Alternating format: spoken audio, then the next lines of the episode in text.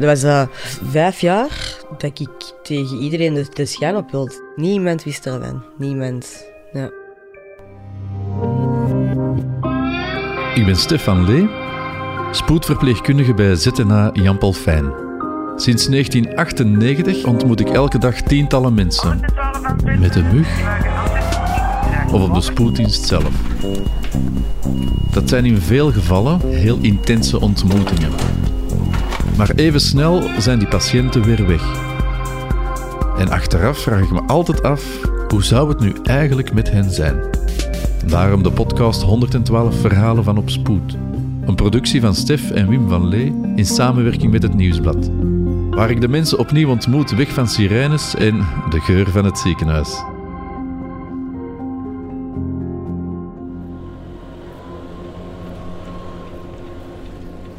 We zijn in Zoersel. Op de achtergrond hoor je de bladblazer die de laatste herfstblaren aan het verwijderen is van deze fijne, leuke straat. De straat waar dat Sophie woont. En Sophie heb ik ontmoet op spoed een tijd geleden en zij was uh, slachtoffer van uh, fysieke agressie. Graag neem ik u vandaag mee om even naar haar verhaal te luisteren. GSM erbij. De bel Hey Sophie, we staan uh, voor de deur. Ah ja, oké, okay, kom op. Door. Dank ja. u. Jo. Dag Sophie. Hey, hallo. Dat is uh, Wim, mijn broer. Hallo. Uh, bedankt dat wij mogen komen uh, luisteren naar uw verhaal. Tuurlijk. Ik woon in een co-house hier, dus ik woon beneden en dan ah, ja. twee mensen boven. Dus Nog het is zo daar eigenlijk. Ja, ik woon, ik woon beneden. Super. Voilà, ja, ik weet niet waar we het beste gaan zitten. We gaan ons installeren Doe maar. en dan beginnen we er direct aan. Alright.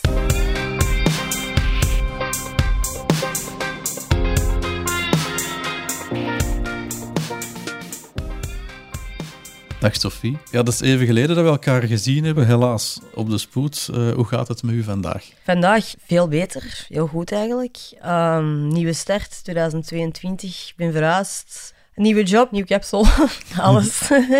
ja, nee, gaat goed met mij. Ik kan al zeggen, het kapsel staat u goed. Dankjewel. ik kan me nog goed herinneren, uh, Sophie, je lag in box 3 met een, uh, een wervelbreuk. Dus dat is een breuk van een deel van de rug. Wat was er volgens jou gebeurd? Maar ik zeg erbij, jouw eerste verhaal dat je ons uh, vertelde. Ja, ik heb toen, waarom weet ik nog altijd niet goed, maar besloten om uh, iets te verzinnen. Ik had verteld dat uh, mijn paard mij een stem had gegeven. Ik denk omdat ik gewoon op die moment er niet kon bij hebben, nog niet, om de waarheid te vertellen. Dus ik verziende snel een smoesen. Ja, ik had ook veel pijn natuurlijk, dus ik verziende snel iets om er even een draai aan te geven. En ja, dat was dus mijn paard heeft mij in mijn rug gestemd. Want ik kan me nog herinneren, u, jullie hebben paarden, dacht ik. Ja, mijn ouders hebben een paardenfokkerij, ja. Je verwondingen die kwamen overeen met dat verhaal, dus wij zochten daar ook niet meer achter. Je, ligt daar met pijn en je hebt ons iets wijs gemaakt. Klopt, ja. Ik denk dat dat eerder vooral ook was omdat ik dat al een aantal jaren aan het doen was tegen mijn familie, tegen mijn vrienden. Nu, er was eigenlijk amper sprake van echt fysiek geweld in mijn relatie, maar mijn partner had, ex-partner had borderline. Dus dat waren uh, soms marathons van dagen van uh, ja, verbaal geweld. Echt enorm. Dat ik soms zou denken dat ik nog eens liever misschien een klap zou gekregen hebben als die urenlange ruzies. Ja, ik was gewoon op, denk ik. Ik verzon al zo lang smoezen tegen iedereen. Ik hield de schijn op. Dat ik denk dat ik dat in het ziekenhuis ook gewoon gedaan heb. Omdat ik dacht gewoon... Ik lig hier, ik verzin rapid. Uh, kom, we zien wel weer bij het West. Het was ook niet mijn eerste ziekenhuisopname. Dus, uh, en ik voelde niet veel op die moment. Gewoon liegen. Maar dan ja, voelde ik toch op een of andere manier aan van... Dit is echt wel te veel aan het worden, dit kan niet meer. En dan ben ik gebroken en dan heb ik tegen u alles verteld. Want er was, er was meer aan de hand. Het was geen stamp van het paard, maar... Uh, een, een stamp in mijn onderrug toen ik mij omdraaide en weg wou lopen van een zoveelste ruzie. Ja, door een professionele voetballer. Ook dat nog. Ja, dus uh, ik heb, ja, dat was een stevige, stevig trapje.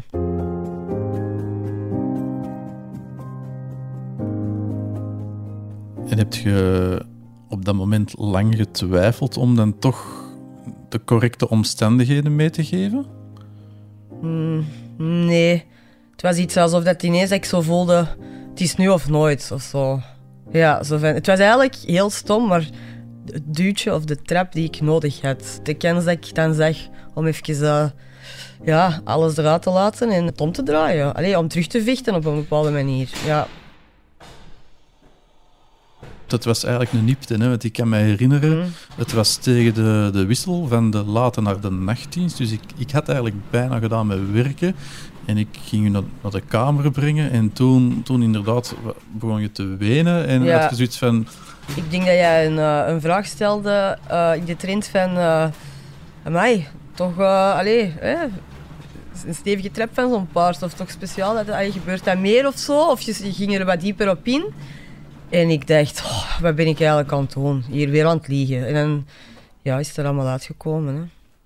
Ja, dat het dus ja, wel degelijk uh, om partnergeweld ging en niet om uh, iets onschuldig als een paard.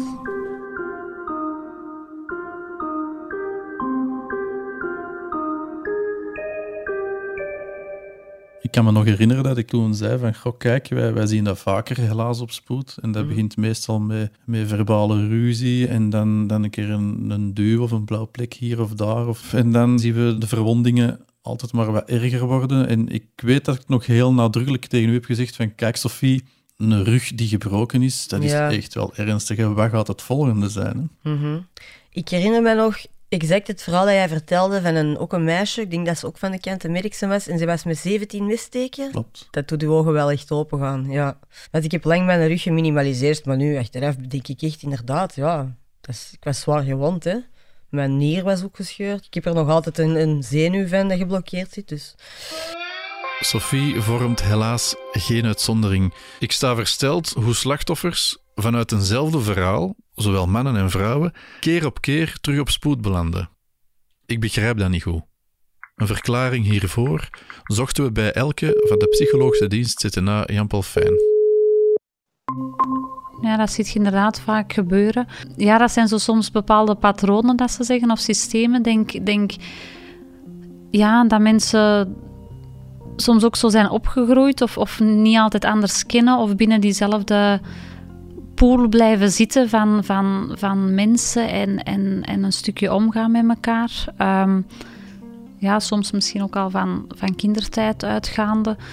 Uh, trauma's mee hebben of moeite hebben met hechting en, en zich openstellen naar anderen toe. Te snel misschien gaan vertrouwen, te snel denken van oei, gaat er nog wel iets beters komen voor mij? Of uh, mag ik meer verwachten? Of ja, toch snel zich tevreden stellen of denken van het ligt misschien ook wel aan mij. Of zich onderdanig gaan opstellen vanuit hun gekwetste rol. Dat het misschien ook makkelijker maakt om, om terug ja, misbruikt te worden. Hè.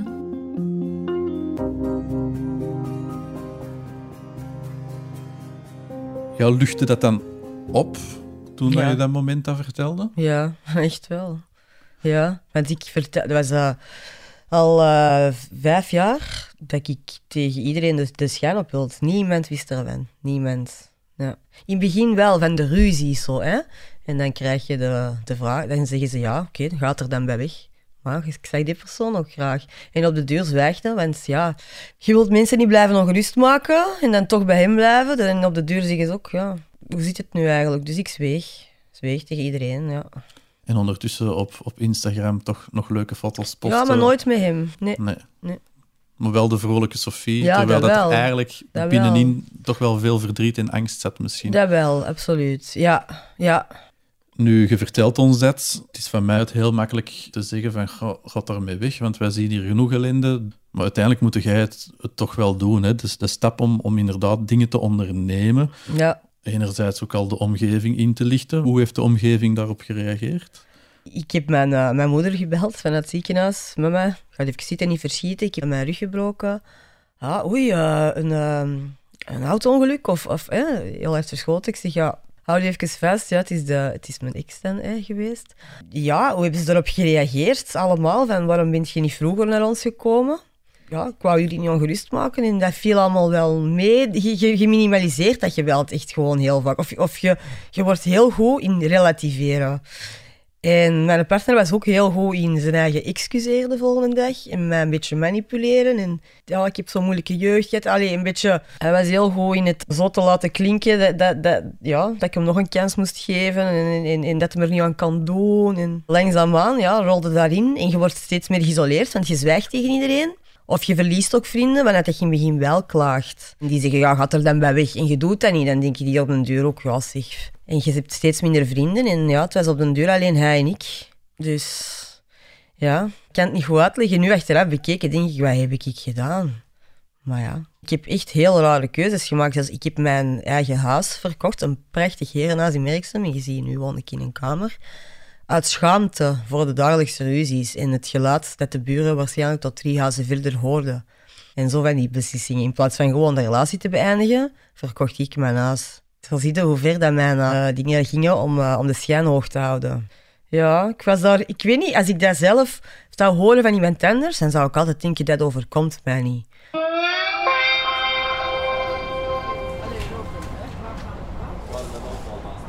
Direct melden en vertrekken. Dat tegen mijn vriendinnen daarover praten. Oeh, denk zelf zwijgen, ik weet het niet. Dan zou ik uh, naar mijn ouders gaan, naar mijn moeder gaan en uh, om hulp te vragen en uh, samen um, een vertrouwenspersoon opzoeken. Dat kan ik me nog niet voorstellen. Een vrouw die in het begin gaat verzwijgen en aan de hand misschien wel tegen de huisarts en zo verder. Maar ik denk sowieso in het begin verzwijgen. Um, ja, ik denk dat daar verschillende factoren meespelen. Um, enerzijds heb je het stuk iemand graag zien, ondanks het feit dat hij je fysiek, mentaal pijn doet, dat er toch ook nog altijd wel liefde in het spel kan zijn. Um, en anderzijds ook factoren zoals ja, een stuk afhankelijkheid, um, praktisch kwestie van woonst of, of, of, financiële middelen. Mensen die een, een klein sociaal netwerk hebben, niet direct ergens anders terecht kunnen, die misschien dan, om zo te zeggen, van de regen in de drop terechtkomen en schrik hebben zichzelf nog meer in de problemen te werken. Een heel grote factor loyaliteit, toch naar die partner nog zoiets hebben van nee, ligt het een stuk aan mij of het kan nog wel beteren of, of hij of zij heeft een slechte dag gehad. Ik denk het voor zichzelf rechtvaardigen. En, en de factor schaamte van hoe gaan de mensen reageren? Gaan ze mij geloven? Gaan ze vinden dat ik overdrijf? Gaan ze mij helpen?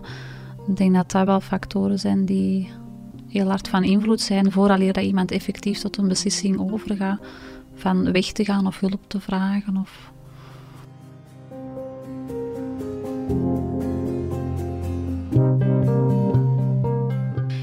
Ik denk dat dat er ook weer van afhangt um, hoe dat we slachtoffers van geweld opvangen, hoever dat die zelf al in hun proces staan. Hebben die zelf al een, al een hulpvraag überhaupt? Um, zijn die al klaar om daar open over te praten en om stappen te ondernemen? Is dat niet het geval, dan proberen wij ja, wat openheid te creëren, dat wij uit een taboesfeer te trekken en, en mensen een beetje te laten merken van oei, deze is niet oké wat er gebeurt. Er zijn dingen dat je kunt ondernemen, maar je moet er klaar voor zijn. Zijn mensen er wel echt al klaar voor? Kunnen we heel praktisch gaan kijken. Dan kan er gekeken worden naar een vluchthuis of crisisopvang. Of is er mogelijkheid uh, naar familie te gaan? Of wat zijn opties? Ja, dat die basisbehoeften al in orde zijn. En dan in tweede instantie dat psychologisch welzijn in de zin van therapie of begeleiding om het te verwerken. Maar de eerste stap dat wij dan meestal zetten is in samenwerking met de sociale dienst om uh, de veiligheid te installeren en, en puur het praktische, dat die mensen ergens terecht kunnen uit die situatie en wat er dan moet gebeuren. Heel praktisch, om dan als volgende stap te zien dat die ook wel psychisch nog opgevolgd worden.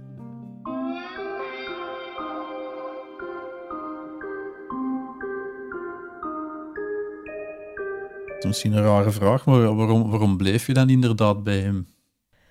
Omdat ik, ik weet niet, dat je leeft zo'n beetje tussen allee, hoop en wanhoop. Hij was heel goed in, als hem zag dat ik het echt niet meer aan kon en dat ik misschien op het punt stond van toch eens stappen te ondernemen, om dan te zorgen dat het, dat het ineens wel heel goed ging. En dan was ik al eens zo blij dat er een dag geen ruzie was, dat ik dacht, al geen ruzie is een goede dag.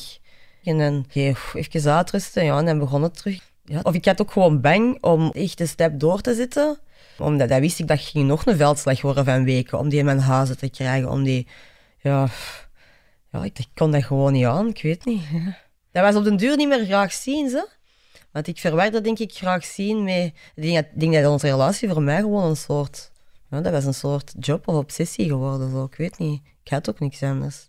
Ik kan het eigenlijk echt moeilijk uitleggen, ja. Een, een van de principes van, van partnergeweld, als ik het zo hoor, is eigenlijk grenzen verleggen. Ja. Je eigen grenzen je elke keer maar meer en meer eh, verlegt. Mhm. Iets wat dat voor iemand anders totaal absurd klinkt, was voor mij al gewoon dagelijkse kost. Daarom dat ik bijvoorbeeld een rug breken, dat zelfs nog niet wou vertellen, omdat ik dacht, oh, het is maar weer een van onze ruzies. Maar ik moest beseffen dat het wel gewoon een gebroken rug was. Dat is iets wat bij iemand anders waarschijnlijk direct het einde van een relatie zou betekenen. En bij mij toen niet.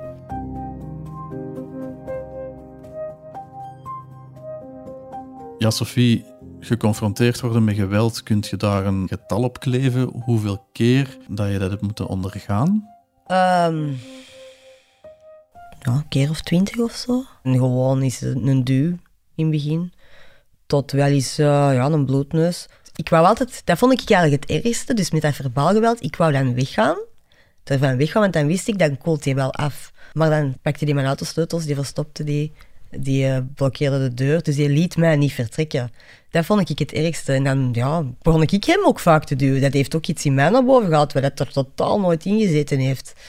Dat ik ook agressief werd. Ja, en dan vond hij dat een reden om terug agressief te mogen zijn. Dus bijna een vicieuze cirkel eigenlijk. Ja, hè? ja, echt. Ja. Dat had mij ook veranderd in iets dat ik totaal niet was en gelukkig nu ook wel niet meer ben.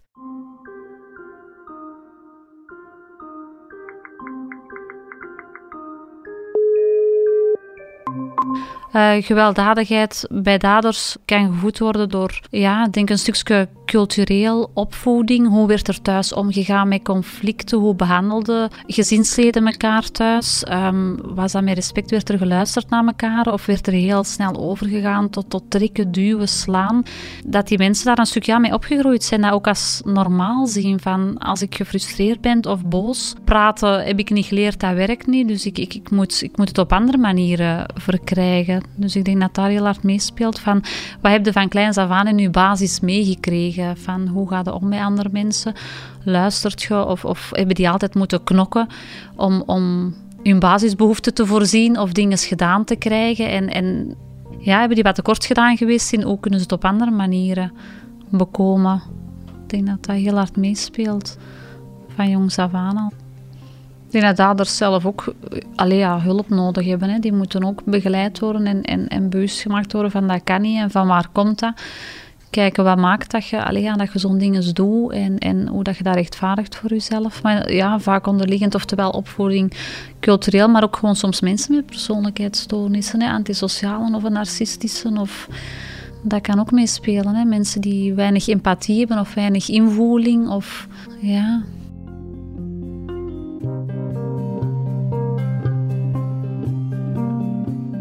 Um, ook, ook, ook mannen kunnen inderdaad het slachtoffer zijn van interfamiliaal geweld. Um, en dat is inderdaad in onze maatschappij wat minder zichtbaar. Um, dat is een beetje, denk ja, cultureel bepaald.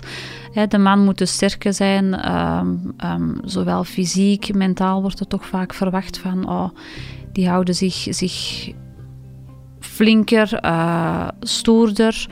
Um, dat kan toch niet gebeuren dat die zich niet kunnen verdedigen. En dan ja, zit terug met die factor schaamte. Hè, van, van hoe moet je als man naar buiten treden om te zeggen van ja, ik word, ik word ja, fysiek of psychisch mishandeld door mijn partner. Ik denk dat dat een hele moeilijke is. En, en ook nog een stukje in de taboesfeer hangt. Dat dat kan gebeuren. En dat ze zich ja, moeilijk vinden om kwetsbaar op te stellen of, of zwak over te komen. Um, ik denk dat dat ook heel hard meespeelt.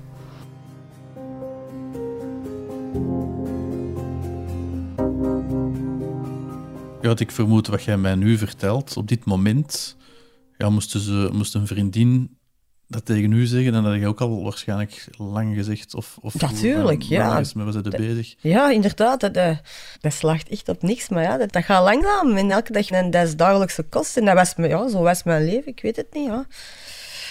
Ik vond dat allemaal niet meer zo raar. Uh, zo, hè? Dat er iets een, een duw of een klap viel op de deur. En, en ja, dat is niet de bedoeling natuurlijk. Ja, ik ben heel blij dat we u dan een stukje hebben kunnen wakker schudden. Uh, die die mm -hmm. avond op de spoed. Het heeft mij ook aangegrepen, uw verhaal. Want, allee, je ziet dat niet aan de mensen. Je ziet niet aan mensen die slachtoffer zijn van, van partnergeweld. En als je dan inderdaad op spoed komt en je zegt van... eh, ik heb een stamp gekregen van, van mijn paard, dan vraag ik mij af, de laatste twintig jaar op spoed, Mhm. Ja, hoeveel? ja. hoeveel verhalen hebben wij al niet gemist? Mhm. Dus ik vind het eh ja, super moedig dat jij vandaag eh uw verhaal wilt vertellen aan ons. En, en ik hoop dat de, de mensen die luisteren, ja, dat zij dan toch ook dat, dat meenemen. En, en als, als zij daar iemand in kunnen begeleiden waarvan ze weten van die zit in die situatie of, of die zitten zelf in zulke situatie, ja, dat ze, dat ze er... Er is een uitweg. Want ik zie vandaag een, een Sophie die wel stava is, denk ik. Ja. Mag ik dat vragen? Ja, hoe, hoe is het met u vandaag? Keigoed, ja. Ja. Eigenlijk, de dag dat dat gebeurd is, en dan de volgende dag heb ik direct wel actie ondernomen. Ik heb gezegd, zolang ik in het ziekenhuis lig, heb jij de tijd om je spullen bijeen te pakken en te vertrekken en te zorgen dat je weg bent als ik terug ben. Ineens kon ik het. Ik weet niet. Ja, dat was zo... Er wisten nog mensen van mijn familie was ingelicht en dan voelde ik mij gesterkt om het ineens door te drukken. En ik heb hem tot op de dag vandaag niet meer gezien. Dus het gaat heel goed met mij. Gewoon, ja, ik heb terug levenslust. Ik heb terug... Ik heb ja, niet meer iemand in mijn leven die mij in alles tegenhoudt. Want ik heb die vijf jaren niks verwezenlijkt. Ik ging meer eh, niet dan wel werken. Omdat ik, ja, soms gewoon... Ja, hij hield me nachten wakker. eh eiste mij volledig op. En, en nee, dus... Ik kan alleen maar beter gaan zonder hem. En ja, nee. Voilà, dat maakt mij ook eh, vrolijk om, eh, om dit te horen. Ja. Ehm, Sophie, bedankt voor uw moedige verhaal. Eh, dit gebeurt nog te vaak en ik hoop, ik hoop echt wel de mensen die jouw verhaal nu hebben gehoord, ja, ook de stap gaan kunnen nemen om, om de juiste keuzes te maken. Hè. Ja, daarom dat ik het ook echt wel wou doen. Om, kan alleen nog maar iets positiefs uitkomen, hoop ik dan, dat er inderdaad toch vrouwen zijn waarvan hun ogen beginnen opengaan. Want, pff, allee, dat mag niemand meemaken. Het is het niet waard. Hij is het niet waard of zij is het niet waard. Voilà, dat is gesproken. Voilà. Sophie, bedankt en tot ziens en niet op de spoed. Nee, inderdaad. Alright. Geïntrigeerd door deze verhalen? Weet dan dat ik ook een boek schreef, 112 verhalen met, over en op spoed. Uitgegeven bij uitgeverij Vrijdag en nu beschikbaar in de boekhandel. Dit was de podcast 112 verhalen van Op Spoed. Ik bedank Sophie voor het fijne gesprek. Dank ook aan de expert voor de extra inzichten. Muziek en montage gebeurde door mijn broer Wim van Lee. Voor de productie werkten we samen met de podcastredactie van het Nieuwsblad.